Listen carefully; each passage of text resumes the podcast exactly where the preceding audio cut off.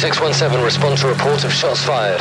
The Coroner Talk podcast takes you behind the scenes with coroners, clinicians, and death investigators from around the world to provide training, news, and interviews from leading experts in the area of death investigation and scene management, bringing real stories and solid training together in one source.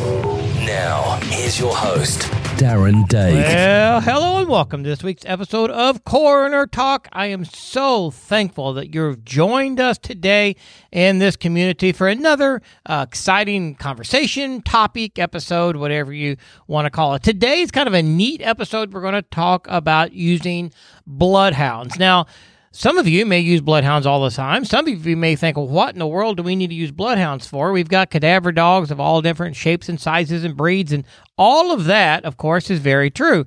But bloodhounds do have a great positioning in death investigation. Sometimes, as we're going to get into in this conversation, sometimes we can track a suicidal subject that uh, we think might have walked away and killed himself, or a dementia patient that might have walked away and we think might be in the woods dead, but they had to be alive when they walked away. And sometimes a bloodhound can find them just as quick or quicker than a cadaver dog can. And there's other uses for it as well, even with HRD use, things like that. So we're talking to Dry Creek Bloodhounds today, and we're going to talk about how they train, how death investigators and police and fire can use bloodhounds, things like that. We're going to get into that at length. I only have two quick announcements today. If you're interested in our online academy, again, and when this comes out, it is the middle of February 2019.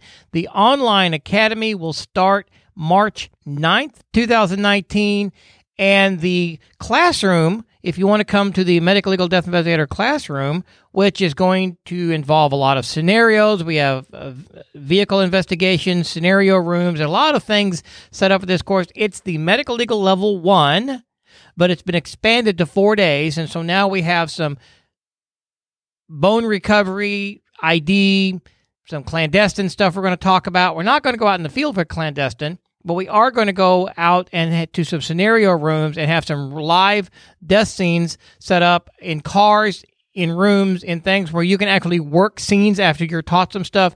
So it's a it's a classroom and a hands-on practical. That's a 4 days in March. You can find all of that at the coronertalk.com website. Go to training and it can give you a listing of all the training. We have a lot of classroom training and a lot of online training that you can take advantage of. You know, there's there's really no sense anymore in saying that we we can't find training and we can't get our death investigators trained because there's a lot out there that's available if you just look for it. Now, there are only a few of us that actually do a lot of training, but they're out there if you do look for them. And I can help you find things in your area if you'll just let me know. One other thing if you have a conference or a seminar coming up and you would like to have it listed for free in the Death Investigator magazine, we have a section for conferences and seminars and trainings all across the country. If you would like to have that put into the magazine, again, it doesn't cost your organization anything. Just send me a link, coronertalk.com. Go to there to contact or send it to Darren at coronertalk.com. You can send me the information and we will have that included into the magazine. And then whenever your event is over, we take it out of the magazine. So it's it's a service to, to all of us to find training around the area, and here's a place for you to advertise to hundreds of investigators for free. So we'll be very very willing to do that. And of course, if you're still one of the few people that are not receiving the Death Investigator magazine, you can go find the app, either the iOS app or the Android app, Death Investigator Magazine. Download the app, you get one free issue, and then if you decide to subscribe from there, you certainly can. And you can get a free, I'm sorry, you can get a, a continuing issue every single month after your first one, of course, is free. So again, that's Death Investigator Magazine. We're trying to do all we can to help you with training. So, without any further delay, let's jump right into this conversation that I had with Dry Creek Bloodhounds. And let's talk about bloodhounds, how they can help you, how you can use them in your uh, searches and some of your investigations and things like that. So, let's jump right into that conversation now. Adjust your earbuds, turn up those speakers, and hang on. It's now time for this week's featured conversation. All right, I'm right back with you, and joining me via the telephone is Kim and Tony from Dry Creek Bloodhounds. I know this is a little different kind of show. We're talking about bloodhounds, and they do some things a little different uh, when it comes to cadaver searching than what we're normally used to. But we're going to talk about bloodhounds today, what they can do for law enforcement, what they can do uh, as far as live tracking and dead tracking. And so, Kim, Tony, welcome to the show today. Hello. Hi there.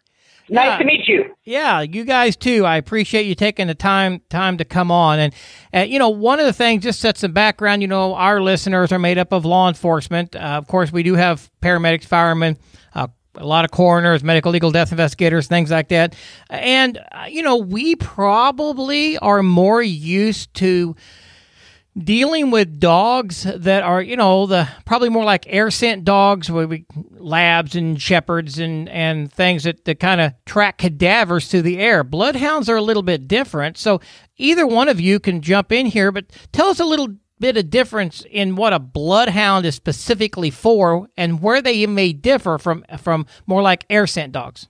Well, bloodhounds uh, have some physical attributes that uh, are, I don't want to say superior, but different. Bloodhounds have 800 million olfactory sensor receptors, where we only have about 5 million. the average German Shepherd has about 225 million. The, the long ears are used to stir up the scents off of the ground. Uh, the dewlap, which is the uh, skin that hangs loose underneath their chin and their jowls are used to collect scents for analyzing.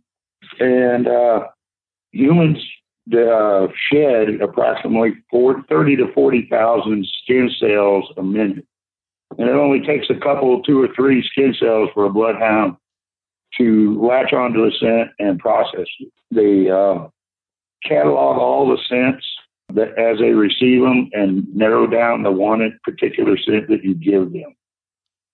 Uh, we we use uh, scent articles to trail, and uh, that's the only scent they'll look for. Yeah, so let me let me interrupt you here just a second. That that's uh you know, that's very interesting the way they work. And I do know, you know, the bloodhounds, the ears were a lot to stir the scent up along the ground. But but let me ask you this: How long after let's just to say we're using the bloodhound for a live search, and somebody has walked through the uh, the woods or whatever? How long after that person has went through there is it at times capable for a bloodhound to track them? So that's a that's an open ended question because there's so many factors involved and there's so many different experiences. Scent, Days to weeks, though. As a, just a quick answer. Yeah, days to weeks. So days to weeks, as long as there's not you know a torrential downpour of rain or snow or or something like that. But but barring any really really bad environment, you're you're talking about days or weeks maybe of, of the bloodhound being to track a scent that you give them, right? So so we have a missing child. You get you get dirty clothes out of the house from the missing child. Give it to the bloodhound. The bloodhound knows go find this smell. That's is that very that's very elementary, I know, but is that basically what a bloodhound's looking for? Whatever you kind of tell it, it's trained to go find that. Correct. And it's it's very debatable as to how long they can go, but it is or uh, how old the trail can be. But it's very old. It does not have to be immediate. Rain, and snow, and that type of thing does not necessarily deter it, and at times can even help it. Yeah, the, the environment will affect the scent, the temperature, the wind, the humidity, uh, plus the terrain. So it's kind of a real open-ended question because unless you're in a perfect vacuum, it you know it could vary greatly. Right, which The none of us moisture- are. Moisture moisture actually enhances the scent. I see.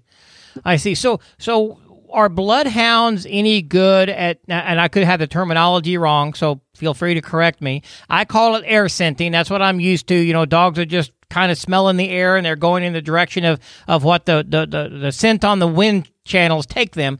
Uh, is that something that bloodhounds can do as well, or are they much more of a tracker type dog?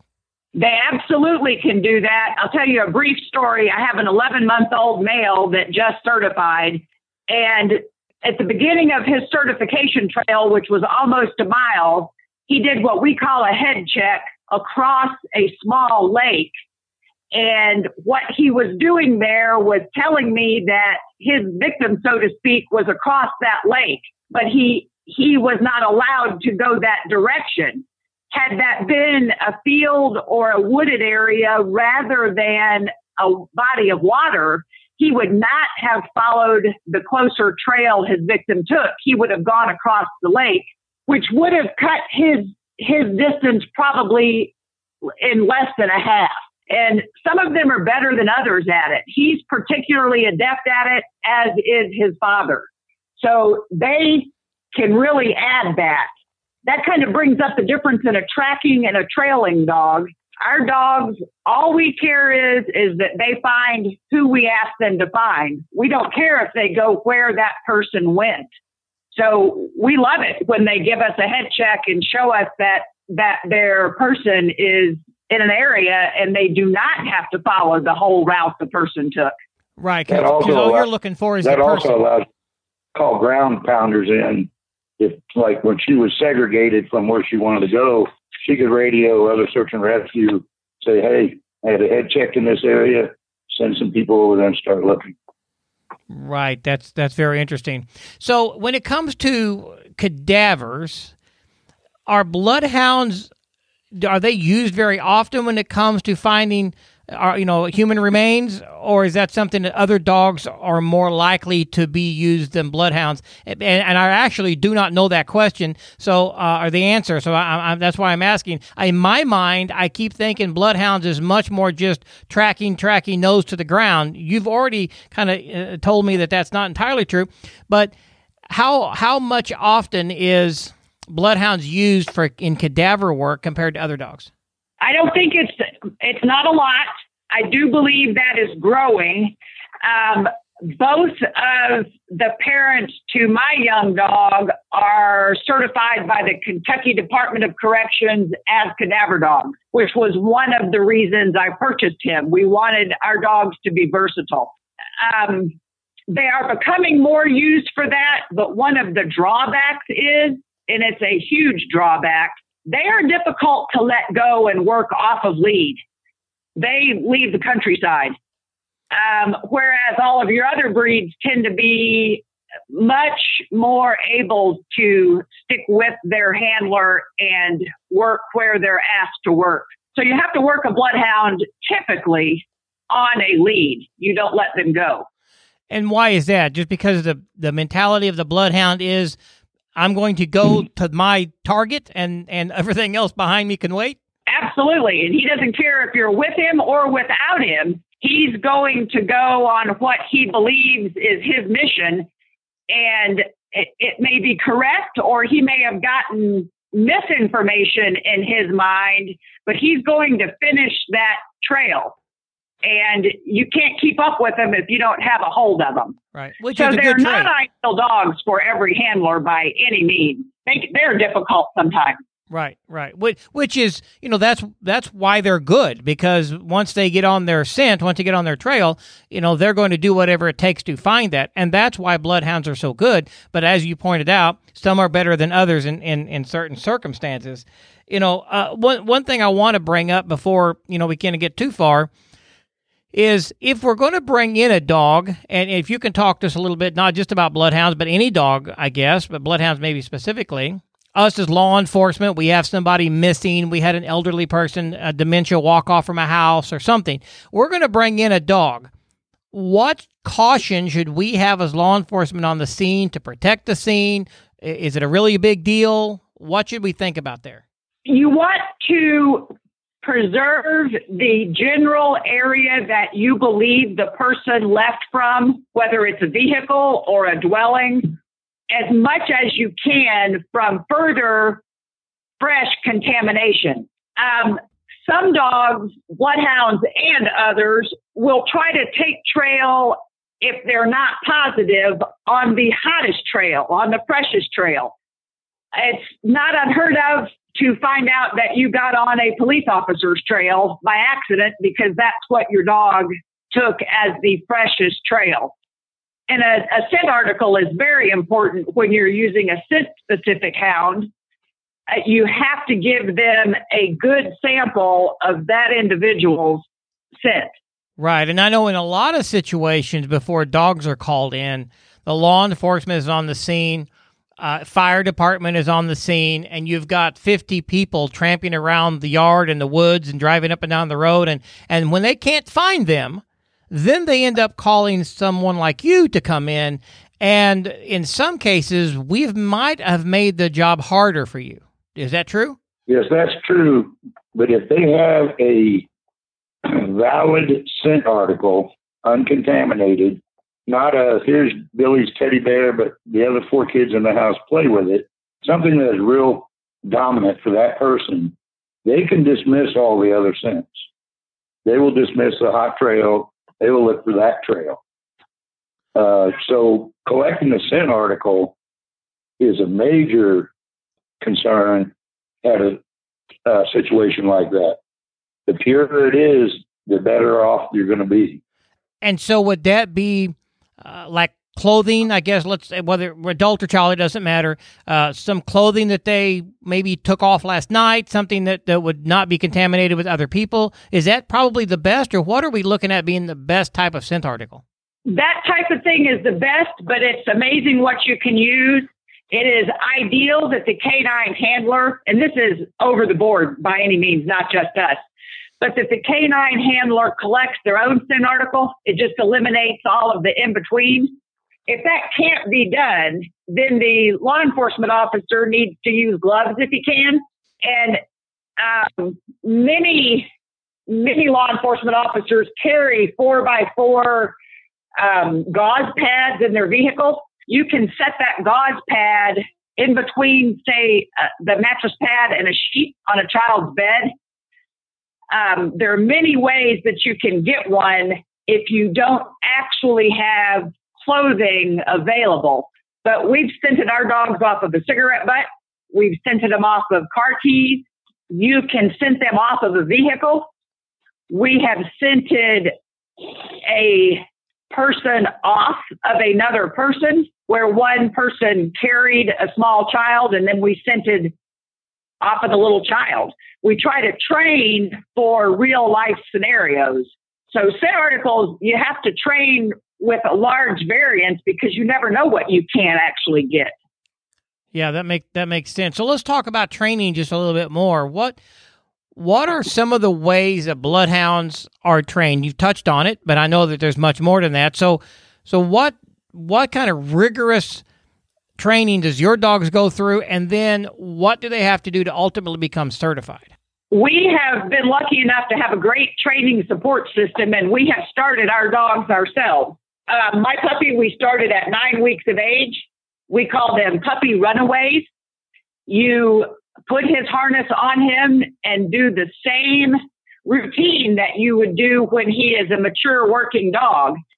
And you have his person that he's going to track.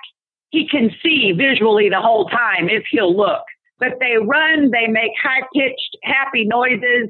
You build up the drive and the little guy, and and then he has a uh, article, which we just use gauze, you let him sniff that, you tell him to find his man, and the person's maybe only 20 feet away and calling him. And then they give him something that is really a, a, a nice treat for him. And it's within days, then you can usually switch to him actually having to smell where his person has gone. But we go to city parks, state ground, um, in small cities, anywhere we can go for variants of terrain. And we take the young ones with us and we just look around until we see a place that we think will be a good a good learning experience for them. We've done most of the training to certify ours. We're we're just very lucky to have had the help we've had. Mostly repetition. I always tell people we don't really teach them that much. They want to track they want to find that person that's missing out there. And so we just expose them to that in as many different scenarios as we possibly can. One thing we've learned we have to do, my young dog loves children and he has a very hard time working through a lot of playing children. So we take him to a park. We take him to the baseball diamond. And we just very happily encourage him when he stops to look and wants to engage. We just, we tell him he needs to get back to work and he does. But we find whatever they struggle with and we expose them to that more and more. Yeah, that would that would make sense uh, because each uh, dogs are going to experience a lot of different situations. Like you said, you're taking them to city parks, taking them to ball diamond, taking places like that. But we never know where we're going to have somebody missing. It could be in a rural area, out in the, in the woods. It could be in the city, uh, and of course, so you take your dogs through multiple scenarios. Uh, now, do you? Do you purposely try to trip them up a little bit? I mean, you know the ultimate outcome. So do you try to maybe put obstacles in their way or things in their way to trip them up to, to let them work it out? Kind of like what we do sometimes with hunting dogs? Or do you try to keep it pretty straightforward? No, uh, the whole goal on our part is to make it challenging for them. Uh, contamination, water, traffic, you know, all kinds of different scenarios. I wouldn't say we try to trip trip them up, but we try to expose them and see what they can do. They teach us more than we ever taught them. Their body language, they amaze us, stuff that they can do. It's, it's just the more challenging that we can make it, the better. Yeah, and that makes sense. I know that years ago I had a cadaver dog and I had to train her constantly.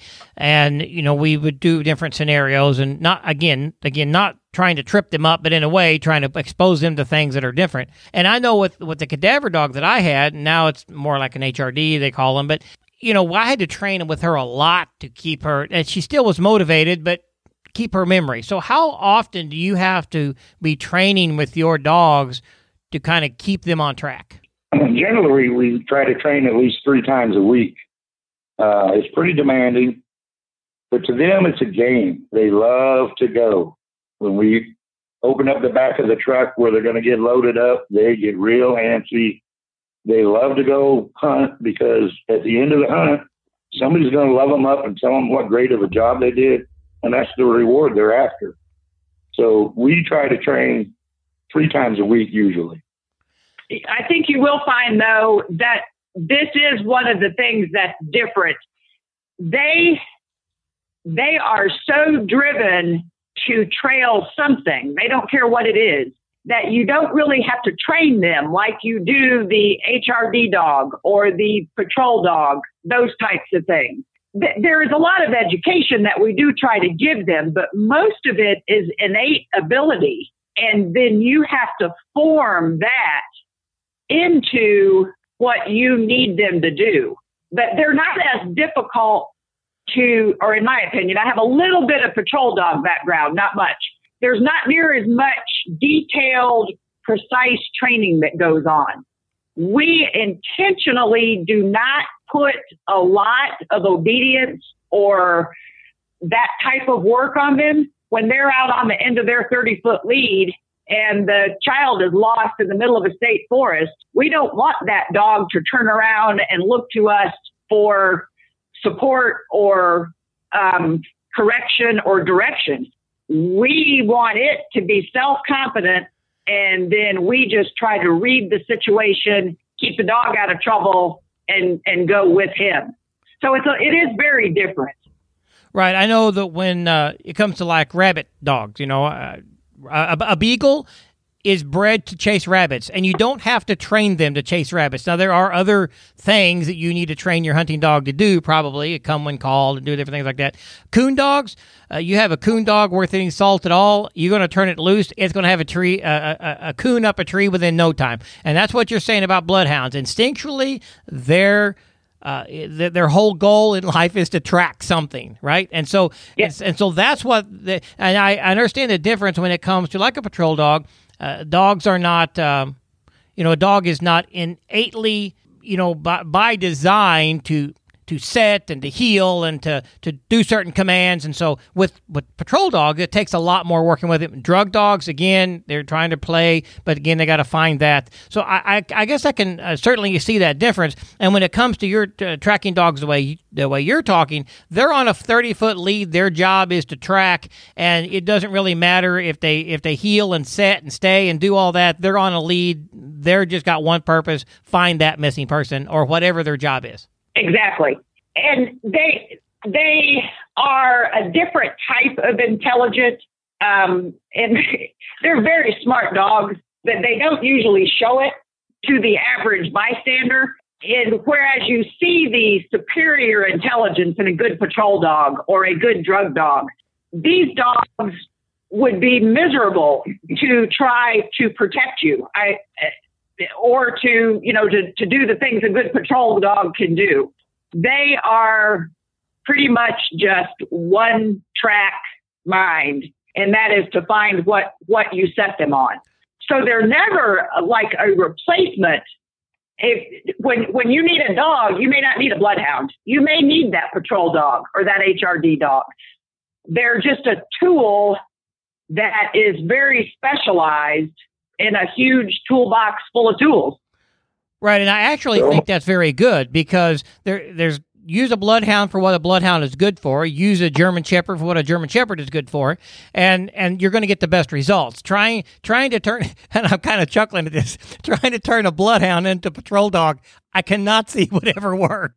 It, it, would be a miserable failure, but it would be absolutely hysterical to watch. That is true. yeah, you know, we're yeah. going back to Roscoe P. Coltrane back in Dukes of Hazzard. You know, he had Flash. His now that was a see without a Basset Hound, I think, but still, it kind of looks kind of looks very similar. But the, yeah, he wasn't a very good patrol dog. But don't let a bloodhound fool you. They are full of energy. They're not like old uh, the Beverly Hillbillies, will old Duke laid around on the front step. They are full of spunk. Right, which makes them good like, working. They're almost like raising teenagers because they listen about that good and they're rambunctious. Yeah, well, that that that's interesting because again, they all they all have their jobs. I, I knew somebody here locally. Uh, eh, it's been a lot of years ago now, but they raised bloodhounds and and did a little tracking work with them and things, and then they were good dogs. But yeah, they were they were a different breed when you get around the patrol dogs and drug dogs and things like that. So one of the things that when we come back to, to, to this training thing, I know you had mentioned talking to our producer something about uh, using a flanker, why that's important. Explain to us what that is and how that is part of the training process. Well, the, my opinion, or our opinion, the flanker is very, very valuable. When you're behind that 30 foot lead, you don't have time to look at the GPS, radio back to, you know, to the base station, scan the area for any kind of uh, predator, which can pop up also. Uh, any kind of distraction, uh, you're going to fall off a cliff if you keep going this way. The flanker has all that responsibility. Plus, it needs to be able to step up if something happens to the handler and take over the dog. So there's there's a lot of.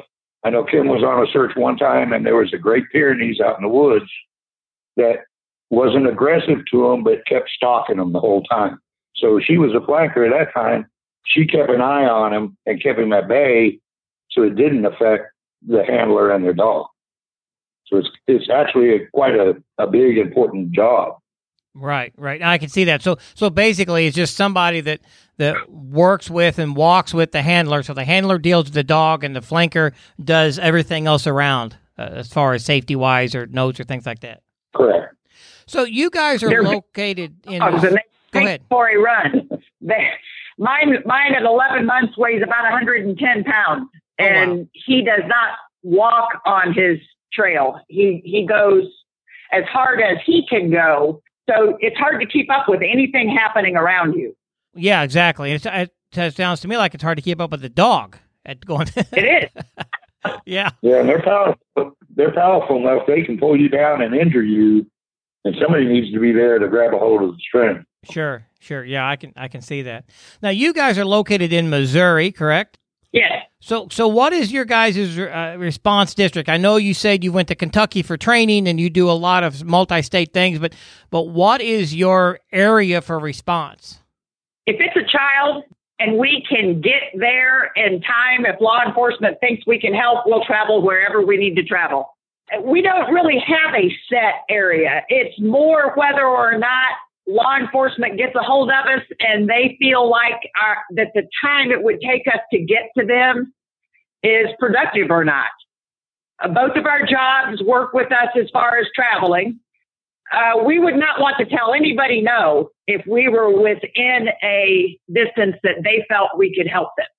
Now, you guys are. so- Are you guys part of a group uh, uh, of other dog handlers, or or are you strictly independent? We are independent. It is just Tony and I. As we start training more with law enforcement in our general area, which we're starting to work out, and some local volunteer fire departments, that type of thing, we would like to get other people that are interested in flanking or working with us and learning to handle our dogs in case for some reason, as Tony pointed out, we get hurt or can't for some reason. But it, right now, it is just he and I. Typically, we would only send one dog out at a time anyway, so we flank for each other. Right now, do you normally take? Uh, I say normally, but would you maybe take two dogs with you uh, if you responded somewhere? Only search with one dog, but that way you have a backup at the truck in case the dog got hurt or tired. Or do you only just leave the your your property normally with just one dog? We'll take the, the dog hauler comfortably carries three dogs. If we have three dogs that will work, we'll take three. Sometimes one dog is better suited than another. If we were starting early in the day and had plenty of time, Tony's dog, Allie, would probably be a better dog to send out. She's more likely to find us the um, information along the trail. She doesn't go quite as hard if the weather was bad or we were moving on to nighttime and it was a little child, we probably would start with my puppy. He works harder. Um, but he's not as detailed right now on his trail as what she is. So they have different applications as to who might work better. Plus, as you pointed out, if one of them gets hurt or it's too hot, we want to try to be able to cycle through and not have to stop. Right, and sometimes dogs, uh, just like people, are having bad days. I mean, uh, your dog Allie might be fine, except tomorrow she's not feeling good, and if that's the only option you had, then that could could be an issue. So, yeah, I I, I think it's great that you take all, all three dogs. Have you ever had situations where you've got you've had that come up where you would think one of the dogs would be great, but they're just not feeling good that day, and you've had to switch to another one? Yeah, and that has mostly come into play for us with Allie. She's one of our females that if she passes all of her health certifications, we will probably breed. When she's in heat, she's miserable. Uh, She she won't work.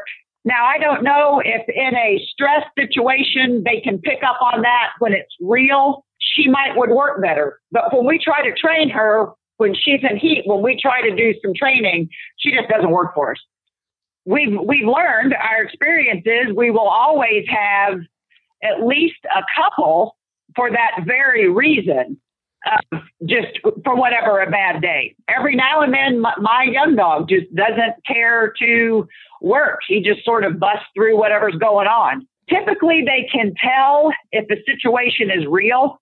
Um, we don't have a lot of experience in the field thank goodness. There's you know not been a lot around us but um, they can tell when it's more pressured and they usually will work better then. But by all means, if we have three that will work, we will haul three.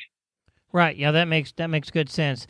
So, if somebody wanted to get a hold of you guys, uh, Dry Creek Bloodhounds, do you guys have a website by that name, or what'd be the best way for somebody to reach out if they had questions? Maybe they're interested in bloodhound work and they want to ask you some more questions. We have drycreekbloodhounds.com, and that has contact information and some information about us and our dogs.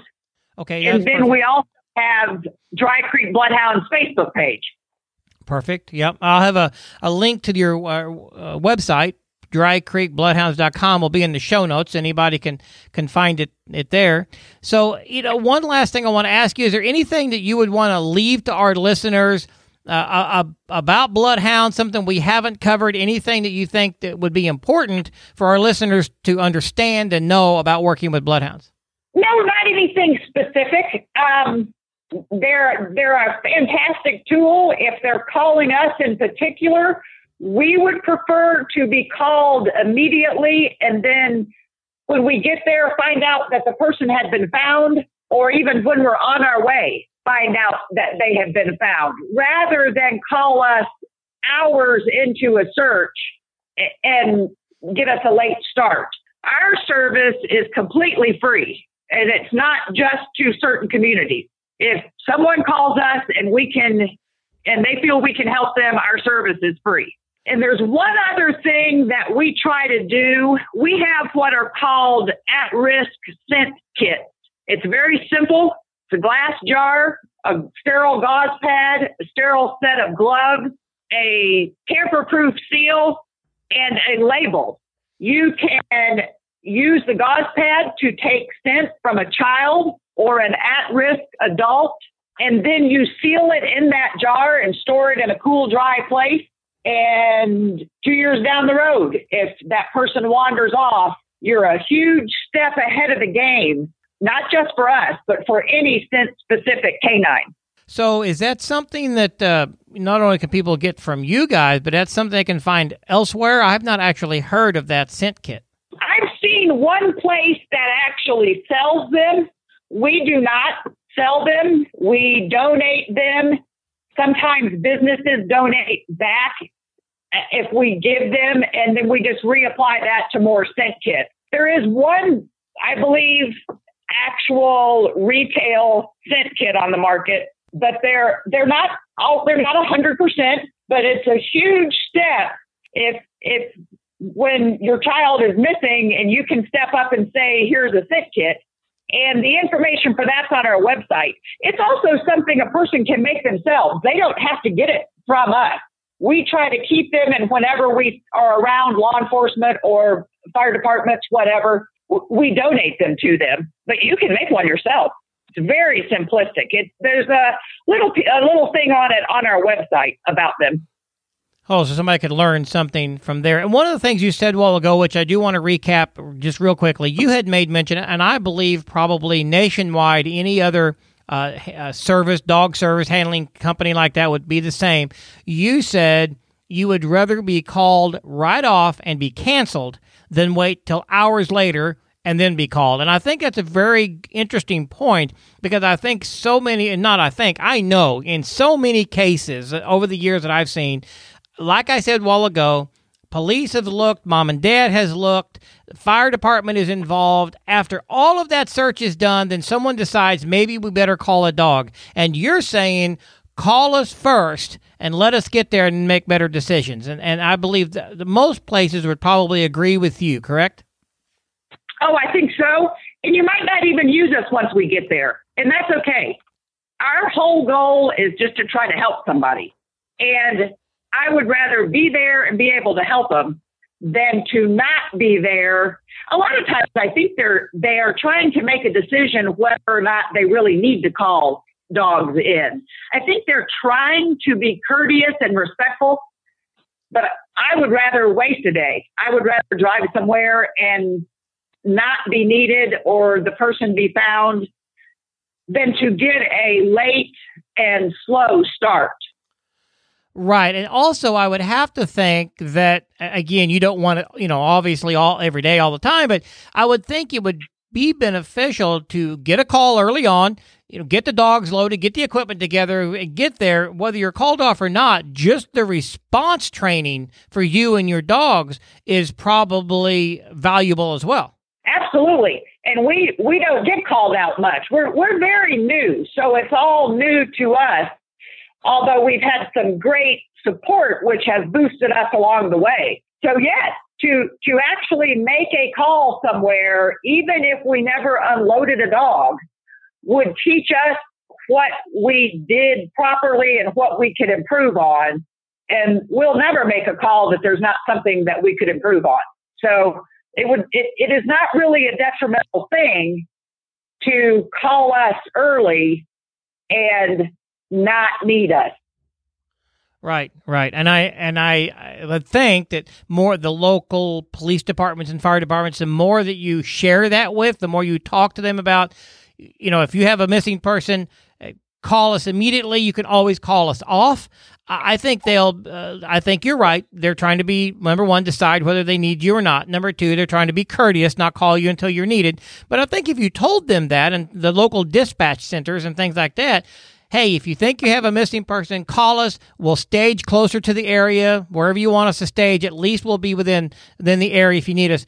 I think if they just know that, they'll probably use you more uh, because they're probably not used to that. They're probably just what you're saying. Hey, let's not bother them unless we have to. I would I would imagine so, and we try to communicate that, and we are not pushing super hard to get out in the community. We're just starting to make a lot of contact with people and with with different law enforcement agencies. Um, we're really enjoying that, and it seems very well received. But we're trying to not kind of push ourselves into the law enforcement scene we want them to know that we are there only to help them. We don't want any notoriety. We don't need any um, media, any of that type of thing. All we want to do is help and, and then be done. You know, just pack up and come on home.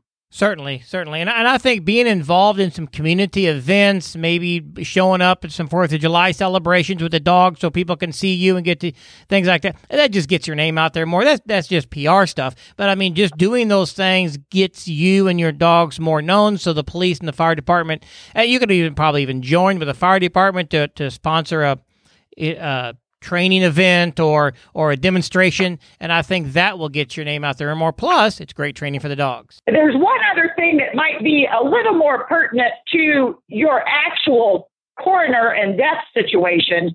We are still very much learning when scent changes from a living scent to a to a death scent. But one place the dogs can help is if someone has wandered away to commit suicide a cadaver dog would find that person, but because they walked off, our dogs would be trailing that living scent until they found them. The human would no longer have that living scent. So they can help in situations of a, wander off kind of death, whether they died of their own hand or something else's, as long as there's a living trail for them to follow they they can help there. And and we are working on HRD, but we are by no means in that business yet. Right, right. But but again, if you had an elderly person wander off and maybe they they did fall down and, and die in the woods, the fact that they wandered off, your dog could track them. Once they found, they would find the cadaver, but they found the person uh, or child right. or or suicide. Very good point. Like you mentioned, there are people who walk away from the house to go back in the woods somewhere. I've had several of those where the person said they were going to commit suicide. They walked away from the house, and it took it took hours and sometimes even the next day for us to find them. And that's all through you know pounding the the you know foot traffic out in the woods trying to find them. Uh, again, you're saying that your dog would have been able to track the person to where they were uh, because they tracked the live scent. Once they got there, they were dead, but that would have uh, made it a lot faster than what it would have been for us. Sure. Yes. Exactly. And I think that that's something that might be uh, forgotten because we think, well, the person wandered off to commit suicide and they haven't been heard of or heard from in hours. Uh, it's the next day. We assume they probably did commit suicide. So now we're thinking, well, let's walk around that, let's see what we can find, and then we call in a cadaver dog. I don't I don't know that a lot of people even think to call in a tracking dog, but but what you just said makes very very good sense. If they walked away from the house, there was a live scent they walked away from. So your bloodhounds would come in very handy when I'm thinking that you wouldn't have been top of mind because they would have been looking for a cadaver and and if the person had not killed himself yet, the cadaver dog wouldn't have found them, where your bloodhounds would have come in very handy. Sure. There there are places that they are specialized and the other dogs can't do. And then there are places where they can't perform a duty, the others can. And there's a little gray area in between there. But I think they are not as simple to actually live with as um, a lot of the other breeds. And it takes a, I'm going to say special kind of person, and I'm going to laugh when I say that because they, they're special, all right. It takes a strong person that can understand that type of mentality to work a bloodhound. So they're not as accepted in a lot of the handler fields as much yet. But I think they're kind of making a comeback. It seems like they're they are sort of being revived, and um, places where they have some good teams and the teams are stable and have proven themselves, the dogs are getting used a lot. Yeah, and you, you always think of bloodhounds when it comes to law enforcement. You think of a prison. And I, I mean, I, I'm, I'm, painting, I'm painting a broad brush. But over the years, you yeah. think of, of prison officials having bloodhounds to track escaped prisoners. Now, today, 2019, maybe a little different, but certainly uh, over the last hundred years, that's been a very uh, that's been a very big icon of the dogs an escaped prisoner. Absolutely, yes, and it's it is a very valuable tool, and if you think about it, it can be applied. The way they use them to find a prisoner can be applied to some of the ways that you would use them for the civilian population. Right, right. Same same difference. You're still tracking the person. One other thing I we ran across is a lot of people don't realize what they can do, how they can do what they do, because a lot of it's just well, they've never seen it. Even law enforcement or professional people don't understand what they're capable of, which is why we try to get out when we can and train in communities. And we're starting to try to do some demos for area law enforcement, fire department, that type thing. Right, right. Well, it's and one of the reasons why a lot of law enforcement and officials don't understand it because bloodhounds are not that common in this field. I mean, we you know we have the uh, the patrol dogs of various sizes and kinds. We have drug dogs of various sizes and kinds, but bloodhounds are just not something that that we have all worked with as much as the other dogs. So I could see where that would be a not a confusion, I guess, but a we don't think about bloodhounds because that isn't top of our mind all the time. We had one person uh, kind of give us the well prove it, and uh, he had a set of keys he says, Can that dog track me on these keys? And we said, Yeah. So he gave us the keys, took off running, went and hid. It was just a little short distance. And we sent it down to the keys. He went out there in, in the dark and it was a high find. And it, he normally hasn't trained that way. And the guy said, Well, you convinced me now. Let's go train. Very interesting. It, it was puppy that wasn't even, he was on his collar. He did not have his tracking harness on. The guy tossed me the keys. We threw the harness on the puppy, and the guy was on top of the jungle gym where there was a lot of contamination around the firehouse and around the playground equipment. Now, it wasn't a very long distance, but it was the, the puppy's first uh, time for working in the dark and his first high find, and he did it immediately. Right. Interesting. Yeah, that's just who they are. That's what they do, and they, have yep. just proven that they can. You know, they're good at it. Yeah, that's that's very interesting, and, I, am glad you I'm glad you got on the show today because you you've kind of sparked my interest again in bloodhounds. Uh, again, I, I'm like everybody else. I, I don't think about them that much, I guess, because the other dogs are so much more prevalent. But Kim, Tony, thank you so much for being on the Coroner Talk podcast and sharing with us. Again, Dry Creek Bloodhounds, drycreekbloodhounds.com. You can find out more uh, about what they do. You can find out about their dogs, Kim and Tony, and, and everything from there. Guys, I thank you very much for being on the show. I appreciate you taking the time to jump in and, and educate all of us again about this type of dog. And then, of course, if you anybody has any questions, they can contact you there. Absolutely. Thank you very much. Yeah, you're more than welcome. Thank you. All right. Thank you. You guys have a great day. All right. I'm back with you. I hope you got a lot out of that. I know I did. I got reminded again about bloodhounds, uh, what they can do, how we can use them, things like that. Dry Creek Bloodhounds is a fantastic organization, as you heard. They're willing to help in any way that they can, uh, put on any type of programs, maybe just give you some information, or maybe just hook you up to people in your area that might be training and using bloodhounds. You might be on the other side of the country completely, but but they can get you through it through their trainings and their associations. Probably find you somebody in your area. So again, I want to thank you for sticking along this long uh, through the whole show and listening to the conversation about bloodhounds. Again, remind you about training. Go to the training link, find anything you need there. If you want some something specific, let me know that as well. I hope your year is starting out well. We're already the second, uh, we're in the middle of the second month of the year. It's already going by that fast. So I hope everything is jumping in like you want it to. Now, of course, we're at that time of the year where most New Year's resolutions are starting to fade. You made resolutions, and by six or eight weeks in, most people have abandoned those. So if it was an important resolution in your life, you know, let's uh, let's get that re-energized and get back on that, so you don't uh, you don't lose out on whatever it was you thought was important enough to make. So I remember as I close every single week, I want you to be a blessing to someone. Find a way to bless your fellow man. In the world that we're living in and in the United States and the vision that we're in right now, and with some of the lunacy that is going on in Washington right now, the our our neighbors, our friends and neighbors, certainly are dealing with a lot of that mess, and they could use a blessing from you. Uh, most of all, until next week, everybody, be safe. Thanks for listening to Coroner Talk, a DSPN media production.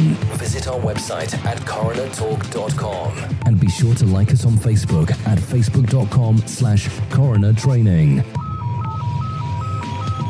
3617 1024 scene en route to morgue.